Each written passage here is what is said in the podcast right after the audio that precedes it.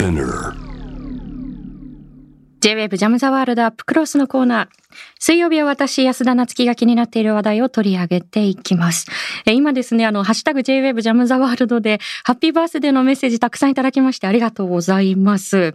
あの後ほど写真でもねお伝えしたいと思うんですけれども、なんと庄司克也さんがニュースルームの私の名前入りのノートをくださいまして、しかも私あ取材ノート今日忘れたって言ってたらはい。でそれを渡してくださって、どれだけの先読み力なんだろうっていうふうにありがとうございます。今ね外で聞いてくださっていますけれども、さあアメリカ同時多発テロの直後にせんいちねんのじゅうがつのついたちにスタートしたこのジャム・ザ・ワールド、私は、えー、にせんじゅうごねんのそうかにせんじゅうごねんのしがつの前ににせんじゅうごねんいちがつなのかにピンチヒッターでいっかい務めさせてもらったんですよね。そしてにせんじゅうごねんのしがつのついたちからろくねんかんこの水曜日のジャム・ザ・ワールドを担当してきました。以前このコーナーブレイクスルーという名前だったんですけれども、今アップクロースになっています。これまで取り上げてきたテーマは貧困、難民、ジェンダー、東日本大震災、性犯罪、選挙、え教育、メディアなどなど延べさんびゃく以上ということで、今夜はその中から私が選んだよにんのゲストのとのやりとりの一部を皆さんにお聞きいただきながら、えー、これから伝えていきたいことも含めて皆さんと考えていきたいと思います。ね、ちょっと悩みに悩んだんですけれども、お一人目はにせんじゅうはちねんのじゅうにがつじゅうくにちの放送から、ゲストはにせんじゅうななねんのノーベル平和賞授賞式で被爆者として初めて演説をしたサーロー節子さんです。現在はちじゅうきゅうさいのサーロー節子さんはじゅうさんさいの時に広島の爆心地から いってんはちキロ離れた場所で被爆、にせんななねんから アイキャン 核兵器廃絶国際キャンペーンの顔として英語で被爆体験を語り続け、被害の悲惨さを世界に訴えてきました。それではサーロー節子さんとのやりとりをお聞きください。今のところ核兵器禁止条約に不参加ということで、まあ、非核三原則は掲げているんですけれど、いわゆる傘の核の傘に頼ってしまっているという状況、ずっと指摘をされてきている。例えばこの日本の姿勢だったり日本の状況については、サーローさんどんなふうに捉えてらっしゃいますか？非常に悲しいっていうか、うん、悲しい以上に怒り、強い怒りを長い間感じています、うん。えー、それは国連でああいう採択がされた瞬間からね、いろいろとジャーナリストの人から意見を求めて、最初から言ってます。本当に被爆者として我々は日本政府に裏切られた、見捨てられたっていう思いをますます強められたとね、うん、長い間待ってきましたよ。我々としては核兵器が人間にどういうことをねもたらすっていうことをちゃんと政府に報告してるじゃないですか、えー、国民にも知らってるじゃないですか。国民の多くがじゃあ廃絶に向かって働きましょうっていう気持ちを政府は分かってます。分かっていながら、そういうことは聞いてないよとばかりに、うん、目は必ずペンタゴンだホワイトハウスに注目されてます、うん、そういう態度に非常に怒りを感じます、うん、こうして国としての姿勢が日本は問われてきたりしていると思うんですけれど、うんうん、じゃあ核兵器のない世界を目指していくために、私たちじゃあ一人一人ができること、一人一人が今すべきことってどんなことなのかっていうことを、サーローさんどんなふうに？それはですね、日本の核政策を変えてもらわなきゃいけない、うん、変えさせなきゃいけない。そのためには市民の一人一人がね、責任を持ったね発言をすべきだと思うんですね、うん。民主国家であるならば、ええ、皆さんが選ばれる国会議員っていう人たちは市民の代弁者なんですよ ね, ね。だから市民のね思いをこの人を通して告げて、国会でねこれ大きな問題としてね、その議論を戦わせてもらう、うん、みんなが分かるような形で議論をしてもらう、そういうことがあまりされてません。日本では新聞を読む限りでは、うん、もっと大っぴらにね、昨日も政治家たちと会ってそのことがない人なんですけど、うん、もっと市民と政府の人たちがこういう大切なことを議論なさらなきゃいけないと、うん、そしてみんなが納得いくような形で決断がされなければな、うん、そうじゃなくて日本ではなんか総理大臣がパッとやれば強引にブルドーザーのように決議されているようですね、えー、もうそれち最も民主的なプロセスではないと思うんですよね、うん、私には理解できませんけれども、ですから市民一人一人の声の重大さっていうことを皆さんに理解してもらって、それをただ理解だけじゃなくてそれをアクションに起こしなさい、うん、手紙を書きなさい、電話で話しなさい、直接にアポを取ってお話しなさいと、そういうことをお若い人にも中年の人にも老年の人にも言ってきました、うんね、それをなさるのを期待してます、うん、さあサーロ節子さんの言葉いかがでしたでしょうか。最後にアクションっていう言葉がありましたけれども、サーロさんが強調されていたのはプレイヤー、つまり祈りですね、よりもアクションをということを強調されていて、平和を祈っています。あなたの健康を祈っていますっていうことだけにとどまらずに、具体的なアクションを持ち寄ってほしい。署名活動かもしれないし、声を上げるということかもしれないし、えー、そんな言葉、私はこれって核兵器の廃絶の運動だけではなくて、あらゆることに通じるものだというふうに思って、大切にしてきた言葉の一つでもありました。さあお二人目は、えー、昨年ですねにせんにじゅうねんいちがつにじゅうににちの放送からゲストは脳性麻痺の障害を持つ小児科医で障害、障害者と社会の関わりについて研究している東京大学先端科学技術センター准教授熊谷慎一郎さんです。熊谷さんと考えたのはにせんじゅうろくねんしちがつにじゅうろくにちに起きた相模原障害者施設殺傷事件、被害者のほとんどが匿名で審理される異例の裁判や報道など、相模原で起きた事件が社会に投げかけたものについて考えました。事件を起こした植松聖被告は、障害者なんていなくなればいい。障害者は不幸を作ることしかできないと話していましたが、こうした発言を熊谷さんはどう捉えていたのか、伺った模様をお聞きください。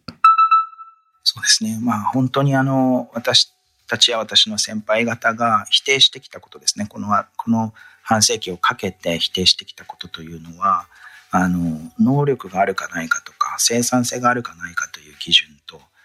命に価値があるかどうかという基準は全く無関係だというふうなことを、まあ、少しこう言葉を使うと そ, そこを結びつけてしまう考え方のことを優生思想というふうに言いますけれどね、うん、つまり生産性が高い人、能力が高い人には生きる価値があるというふうな考え方を優生思想というふうに言うことがありますけれども、それを否定してきた半世紀だったと思うんですね、うん、そこを完全に関係ないというふうに主張してきたわけです。で、まあ、そういう意味でもそれを全部ひっくり返すようなあの犯行動機だったということですね。それは認めるわけには決していかないということです、うんえーただその今触れてくださったその優生思想的なものだったり、えー、優生思想そのものに対して、えー、特にそのネット上なんかを見ていると、えー、その植松被告に対してある種こう賛同するような言動だったりですとか、えー、あるいはその擁護するような発言というのも非常にこう気がかりだったんですよね、えー、でこうしたその例えば優生思想というのは社会の中からなくならないのかというある種こう問題提起のようなものだったと思うんですけれど、うん、そういった賛同するような声、うん、あるいはその根強く残るその優生思想に対してはどんなふうに捉えていらっしゃいますか。はい、あの賛同する声も一枚岩ではないと思うんですね。ただことさらにと言いますか、老悪的にと言いますか、えー、優生思想に賛同する、それは被告も含めてなんですけれど、声高に優生思想を強く主張する人の中には他ならぬその本人もまた優生思想の被害者である人が少なからずいるのではないかというのが私の、えー、これはまあ十分な根拠があるかと言われるとですね、えー、心もとないところもありますが、そういう感覚は持っています。すなわち、まあ、あの被告もそうだったかもしれませんが、多くの方々がですね、あの自分は用なしになってしまうんじゃないかという不安ですね、うん、不要とされてしまうんではないかという不安を少なからず共有している社会に私たちは今投げ込まれているんじゃないかなと思うわけです、うん、で、不要とされるかもしれないという恐怖心をどのようにその次の行動や考え方に転化していくか、ここにあの分岐点があると思うんですね、うん、ふたつ、ふたつ選択肢があると思うんですね、はい、ひとつは私たちは皆その優生思想に苦しめられているんだと、うん、だからこの優生思想が蔓延している社会そのものを変えていかなきゃいけないんだという形で連帯するという方向が一つ目です、うん、ところがふたつめの選択肢としては、あくまでも優勢思想のゲームの上で勝負をしていこうと、うん、そして自分よりもより弱い立場に置かれていると本人が思っている人たちをある種こう排除することによって相対的な優位性ですね、あのまさに今回の被告もそうですけれども、自分は成し遂げたのであるというふうな有用性を証明しようとする方向というのがもう一つあると思うんですね。で、どちらを選択するのかっていうことが一人一人に問われていると思います。うん、はい、あの先ほどお話を聞いたサーロー節子さんのえプレイヤーよりもアクションという言葉に今たくさんのリアクションツイッターでもいただいているんですけれども、え熊谷さんのお話もいかがでしたでしょうか。えふたつの設問、強制共感なのかそれとも排除なのか、え常に私たち日常の中で大なり小なりその選択肢を何度も提示されるような日常の中に生きていると思うんですよね。で、その選択肢の前に立った時に強制共感という道を選べるかどうかということが一人一人に問われているのではないかと思います。あの私、熊谷さんのお話を聞きたいと思ったのが、熊谷さんが以前こういうことをお話をされていたんですよね。自立とは依存先を増やすことだということをお話しされていて、日本の中でどうしてもこう自立というと自己責任とか自助とか自分自身の力だけで立たなければならないというニュアンス非常に強いと思うんですけれども、そうではなくて自分が困った時、苦しい時助けてって言える場が複数あること、依存先を増やすことこそ自立だという熊谷さんの言葉、今の社会だからこそ改めて生きてくる言葉なのかなというふうに思います。さあ繰り返しになりますけれども、今日でジャム・ザ・ワールドは最終回ということで、今夜はあなたとジャム・ザ・ワールドというテーマでメッセージを募集していました。えー、いくつかご紹介していきたいと思うんですが、その前に、えー、ツイッターでもたくさんメッセージをいただいています。えー、ラジオネーム、えー、あ、ツイッターネームですね、リバティさんからいつもありがとうございます。熊谷さんの、えー、自分が不要とされている世の中、社会という言葉について触れてくださっていますが、いつでも誰でもどこでも人々に例外はないかと、シリア、香港、ミャンマーをご覧、昔は日本もドイツだってね、ということで、そうなんです、あの相模原事件が投げかけたものというのは非常にこう大きくて、例えば不要とされるようなこう社会の構造的な問題だったりですとか、排除排斥見ないようにしてしまっているような社会構造というのは、あの今このニュースの中で、あるいはニュースに載ってこないようなあの非常にこう深刻な問題にも共通して言える問題なんではないかというふうに私自身も感じています。それから姉耳さんから、この事件の総括ができないまま、山井ゆり園をパラリンピックの聖火リレーの場の、場にしようとしていいものなのかと思う。共存とは対極の出来事が起こった場所を感動のための舞台とするのは正直おぞましいということで、そうなんですよね。この優勢思想だったり、なぜこの事件が起きて、なぜ防ぐことができなかったのかということ、それを十分にこう振り返ることができないまま、おっしゃる通り、感動で覆ってしまっていいのかというこの違和感、この違和感こそ実はニュースを見る上で大切にしにけ、しなければならないことなのかなというふうに思っています。えメールもたくさんいただいています。ラジオネームグリーンアースさんからありがとうございます。えいよいよ今夜が最後の放送ですね。今は寂しさよりもこれまでたくさんのことを教われたという満たされた気持ちと感謝があります。私が熱心に聞いたのはじゅうねんほどでしたが、長い間ありがとうございました。お疲れ様でした。安田さんには中東イスラム文化、特にシリアについてたくさん伝えていただき、なんとなく怖いイメージがあった中東の国々に親しみを持つことができました。フェアトレードについて詳しく伝えていただいたことと、それについていろいろ考えたこともとても心に残っています。これからも発信に注目したいとしたいたします。写真展などにもまたお邪魔したいです。最後の放送を楽しみにしています。ということでありがとうございます。写真展もお待ちしております。この親しみを持つことができたということは非常に嬉しいですね。おっしゃっていただいて。どうしてもニュースの中だと怖いところ危ないところっていうふうにこうのっぺらぼうに塗りがち、塗られがちなものなんですけれども、一人一人の日常があって生活があるんだ、人間が暮らしていればなんだということをこれからも伝えていきたいなと思っています。それからジェイミーからいただきましたラジオネームオルフェオルフェウスのドマさん、ありがとうございます。安田さん、また海外に行くことができるようになったら素敵な写真を撮ってください。勇気のない私のような人間に代わって紛争地の取材を続けている姿に感銘を受けてきました。シリアが平和だった頃の写真忘れられませんということで、写真も見てくださってありがとうございました。そうなんですよね、こう戦争があった後何が起きているのかということはもちろん、その前にどんな日常があったのかということを伝えなければ、何が壊されて何に苦しんでいるのかということがうまく伝わらないのかなというふうに私も思っています。まだまだメッセージあのたくさんいただいたんですけれども、続いてご紹介していきたいと思います。音声も続いてご紹介するのは、昨年ですね、にせんにじゅうねんはちがつのいつかの放送から、ゲストは森友学園をめぐる公文書改ざん問題で改ざんを強いられて自ら命を絶ってしまった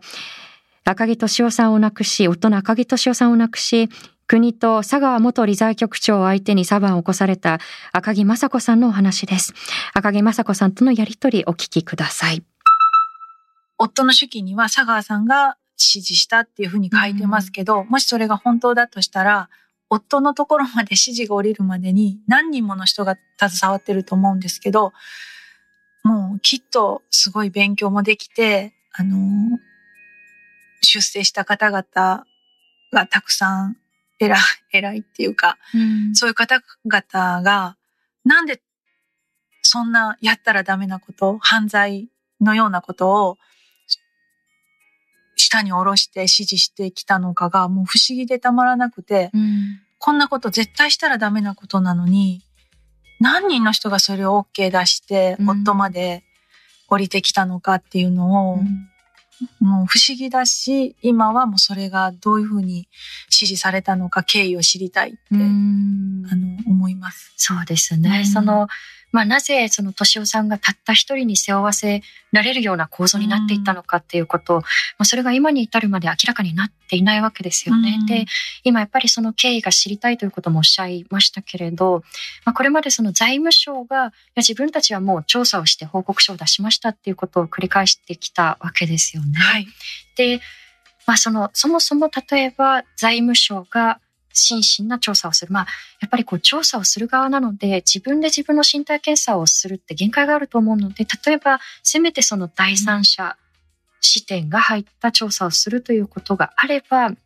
あ、今雅子さん裁判に踏み切っているわけですけれども、うん、そこで真実が明らかになっていれば裁判に踏み切るっていうこともおそらくなかったわけですよね。そうですね。今でもやめたいっていうか、うん、やりたいわけじゃなくて、あのこうやって取り上げていただくのは嬉しいけど、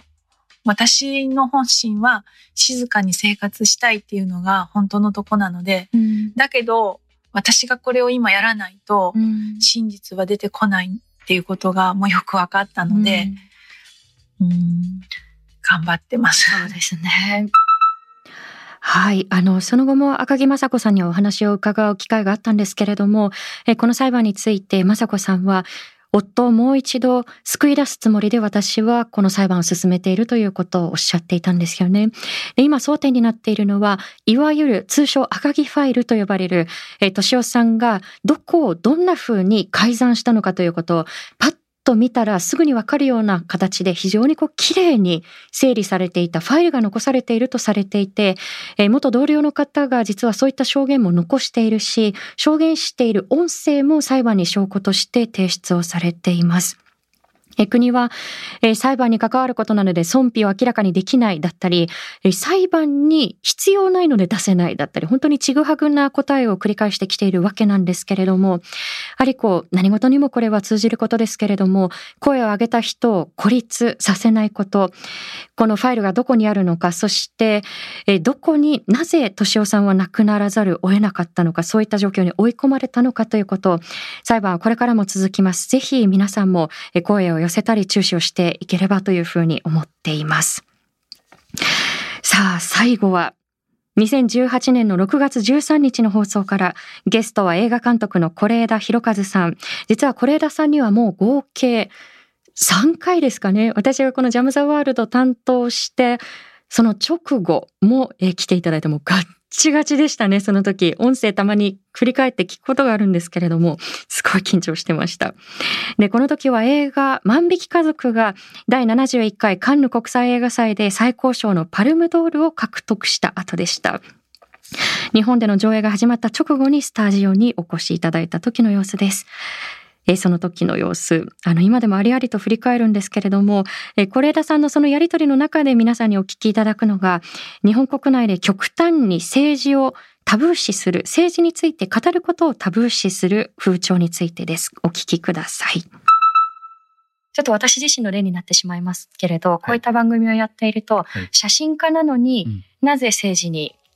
発言をするのっていう答え、うんうん、あの問いかけって必ず来るんですよね、うん、それと同じように、例えばアーティストがなぜ、ミュージシャンがなぜ、あるいは是枝さんの場合は映画監督がなぜという言葉はもしかすると受けるかもしれないですし、うんうん、この日本国内にいざ戻ってきて、政治っていうものをものすごくタブー視するような風潮がこの国内ってあると思うんですけれど、はい、それ自体はどんな風に捉えてらっしゃいますか？でもだとすると誰が政治を語れるんですか？うーん、おっしゃる通りだと思います。以上というところですかね。あのあの、はい、もちろん僕も最初に、まあ、映画を撮って映画祭に参加した時には、そこが も, あのもっと純度の高い映 画, 映画という表現だけで終始できる場だというふうに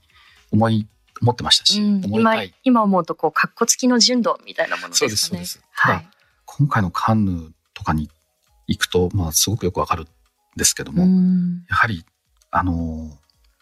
えー、といろんなお国の事情でですね、まあ、反政府的だということで、えー、映画祭に参加できない監督がふたりいる。イランの監督とロシアの監督と、はい、でその人たちは呼ばれないけれども作品は来て名札はあるっていう、もうその態度自体がですよ、えー、要するに映画、映画という文化はそのような国の字を超えてあるんだっていう、表現としてはそんなものよりも大きいものなんだっていうことを示すわけですよね、うん、これはもうなんて言うんだろうな、政治的な表明と言ってもいいと思いますけれども、うん、もちろんあの場所で政治的なメッセージを声高に表明するということが僕自身の感覚として馴染むかというと、そんなこともないんですね、うん、あの取材に来た方に聞かれれば、自分なりに例えばこの家族が生まれている社会的な背景はどんなだって言われれば喋りますけれども、うん、壇上でじゃあ何かあのかつてあのマイケル・ムーアがやったようなことをするかと言われると、そんなことはしないですけれども、うん、ただ常に、えーと、何かを何をする何かを発する発言するっていうことが政治的な判断を迫られているいう場所であることは間違いない。うん、だからそこにこう身をさらされて帰ってくると、なんてこのこの国って非非政治的なんだろうと思うけど、うん、その政治的な発言をしないということも政治的な態度の一つであるっていうふうに捉えないと、うんえー、多分間違った方向に行くんじゃないかなっていう危機感を持っているので、はい、喋ります。喋りますという力強い言葉で終わりましたけれど、えー、ツイッターネーム山健さんから、えー、声を上げた人を一人にさせない、先ほどの赤木さんのことですねだったり、えー、是枝さんの、えー、政治を語ることをタブー視するような風潮に対して、だとしたら誰が政治を語るんですか？もうスパーンと簡潔な言葉でしたよね。全く同感なんですけれども、えー、そんな言葉を山健さんも拾ってくださっています。あの是枝さんの出演会というのはどれも非常にこう印象的だったんですけれども、えー、私が是枝さんの言葉の中で、えー、歩くような速さでというエッセイ集を是枝さん出しているんですけれども、すっごくもう素敵で、私の中のバイブルのような本なんですよね。でその中の特にこう一節を何度もこう振り返って読んでいるので、そのページだけちょっとボロボロになっているんですけれど、えー、そこにこういう言葉があります。戦争は政治の一部だという声も耳にするが、殺して訪れる平和があるのなら、新聞もテレビも存在意義を失う。ジャーナリズムとは武力以外の方法を最後まで信じ、模索し、それに準じる価値観のことだということで、これは私のこれまでの、そしてこれからの発信のモットーになるかなというふうに思っています。ジャーナリズムはもともと大きな声をさらに大きく轟かせていくんではなくて、是枝さんよく、えー、拡声器ではなくて聴診器になりなさいっていうことをおっしゃっていたんですけれども、えー、そんな自分ではなかなか自分の声を伝えることができない立場にいる人たちのこと、えー、これからもいろんな形で伝えて、そして、えー、リスナーの皆さん、これからちょっとこういう形では皆さんとはご一緒できませんけれども、また伝える機会、そして皆さんに届けられる機会を持てればというふうに思います。ということで ジェイウェーブ ジャム The World としては最後の放送ということで、あの振り返りたいゲストの方々他にもたくさんいらっしゃったんですけれども、改めてその出演者の方々とそしてリスナーの皆さんに感謝をお伝えできればというふうに思っています。で、このろくねんかんラジオの役割って何だろうっていうことをずっと考えてきたんですけれども、やはりこう日常に寄り添うということだけではなくって、災害時緊急時に何ができるのかっていうことも問われてきたところだと思うんですよね。で、例えば私自身が担当した時ではなかったですけれども、